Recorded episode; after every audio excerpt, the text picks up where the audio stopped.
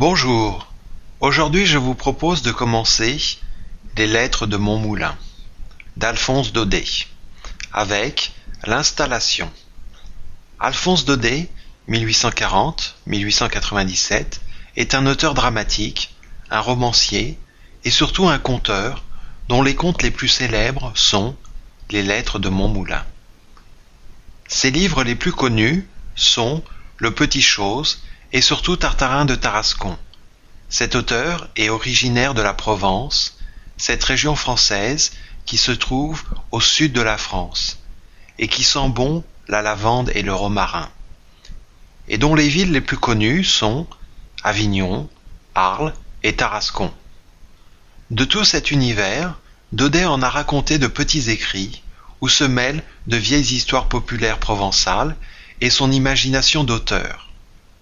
Aussi, maintenant je vais vous lire la première partie du texte de l'installation.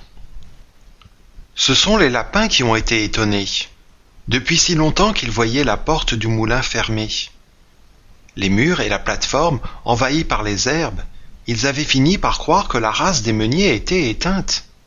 Et, trouvant la place bonne, ils en avaient fait quelque chose, comme un quartier général, un centre d'opération stratégique, le moulin de Genappe des Lapins. La nuit de mon arrivée, il y en avait bien sans mentir une vingtaine, assis en rond sur la plateforme, en train de se chauffer les pattes à un rayon de lune. Le temps d'entr'ouvrir une lucarne, fouf Voilà le bivouac en déroute, et tous ces petits derrières blancs qui détalent, la queue en l'air, dans le fourré. J'espère bien qu'ils reviendront. Quelqu'un de très étonné aussi, en me voyant, c'est le locataire du premier, un vieux hibou, sinistre, à la tête de penseur, qui habite le moulin depuis plus de vingt ans. Je l'ai trouvé dans la chambre du haut, immobile et droit, sur l'arbre de couche, au milieu des plâtrasses, des tuiles tombées. Il m'a regardé un moment avec son œil rond. Puis, tout effaré de ne pas me reconnaître, il s'est mis à faire Ouh, ouh, et à secouer péniblement ses ailes grises de poussière. Ces diables de penseurs, ça ne se broche jamais, n'importe. Tel qu'il est, avec ses yeux clignotants et sa mine renfrognée, ce locataire silencieux me plaît encore mieux qu'un autre. Et je me suis empressé de lui renouveler son bail. Il garde, comme dans le passé, tout le haut du moulin, avec une entrée par le toit. Moi, je me réserve la pièce du bas, une petite pièce blanchie à la chaux, basse et voûtée comme un réfectoire de couvent. C'est de là que je vous écris, ma porte grande ouverte au bon soleil. Un joli bois de pin, tout étincelant de lumière, dégringole devant moi jusqu'au bas de la côte.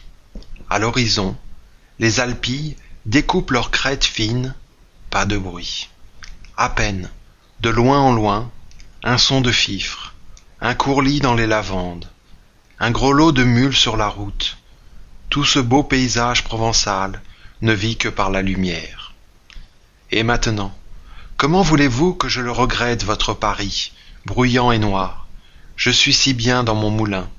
C'est si bien le coin que je cherchais. Un petit coin parfumé et chaud, à milieu des journaux, des fiacres, du brouillard. Et que de jolies choses autour de moi.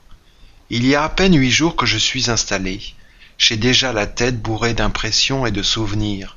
Tenez, pas plus tard qu'hier soir, j'ai assisté à la rentrée des troupeaux, dans un mas qui est au bas de la côte. Et je vous jure que je ne donnerai pas ce spectacle pour toutes les premières que vous avez eues à Paris cette semaine.